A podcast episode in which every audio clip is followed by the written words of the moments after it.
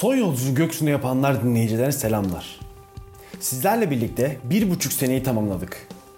3. sezon için bir sezon finali yapmam gerektiğini düşündüm. Şimdi birkaç ay ara verip son 5 bölümüyle dönüp Son yolculuğu gökyüzüne yapanlar podcast'i sonsuzluğa uğurlayalım. 20. bölümde ülkemizin dışına çıkıp İran'a gideceğiz. 19 Şubat 2003 İran İlyushin 76 kazasına.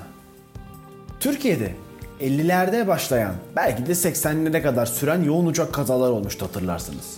Birçoğunda sizlerle konuştuk. İran'da da gelişmişliğinin paralelinde 90'lar ve 2010'lar arası çok yoğun uçak kazasına maruz kaldılar.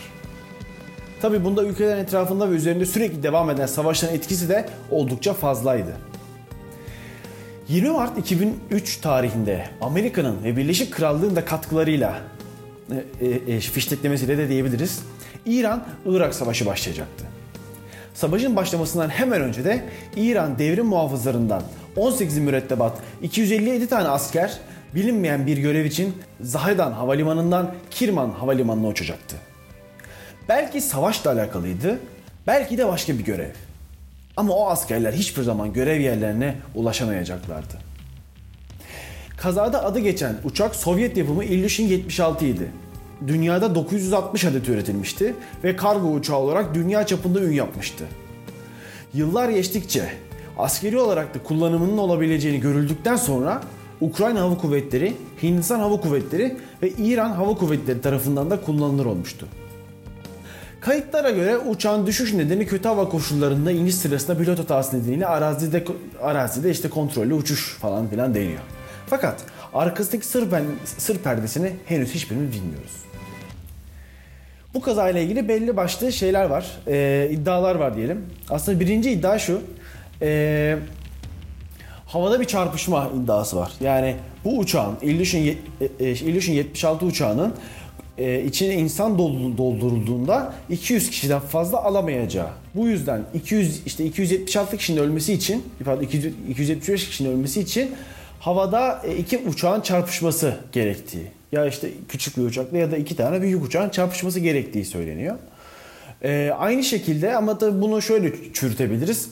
Sonuçta askeri bir şey gidiyor ve hani askeri bir sevkiyat bu. Bu yüzden hani askerler normal müşteri nizamında değil, daha sık nizamlarda, daha aslında sivil havacılığa uygun olmayan nizamlarda gitmiş ve daha fazla kişi almış da olabilir. Şimdi o günkü çatışma sahasında ve havalimanı çevresinde kötü hava koşulları kaydedildiğini kendi çabamla öğrenebildim. Neredeyse benzer mevsimler yaşadığımız için de yani Şubat ayında İran'da bir hava muhalefeti yaşanmasının şaşılacak bir durum olmadığını sizler de düşünebilirsiniz. Fakat bu uçakla ilgili çok fazla bilgi olmamasının sebeplerinden biri de uçağın hemen ardından, kazanın hemen ardından oradaki İran hükümetinin olayları gizlemesi ve gazetecilerin haber almasını engellemesi aslında. Bu yüzden de şu anda bile, hala günümüzde bile bu uçak kazasıyla ilgili net bir bilgiye sahip değiliz. Aslında burada İranlı vatandaşların da bir iddiası var. İranlı vatandaşlar şunu söylüyor aslında. Amerika yüzünden oldu bu kaza diyorlar. Neden dendiğinde işte Amerika'nın İran'a uyguladığı ambargo ve o ambargo sonrasında Amerikan uçaklarını alamayışıyla beraber işte bu eski Rus uçaklarına yöneldiği ve bu eski bakımsız işte veya sonuçta hem malzeme olarak hem işte ömür olarak daha eski, daha kullanışsız uçakların bu kazaya sebep olduğu ile ilgili İran halkının bir yazısını okudum. Uçuş başladıktan dakikalar sonra yakınlardaki Siraç Dağı'nın zirvesine çok yakın bir yere çakılan uçağın içindeki 275 kişi de yaşamını yitiriyor. Ve bu kaza da böyle tamamlandı diyebiliriz. Evet, 3. sezonun sonuna geldik. 4. sezonda 2022 Ocak ayında görüşmek üzere. Sağlıcakla kalın.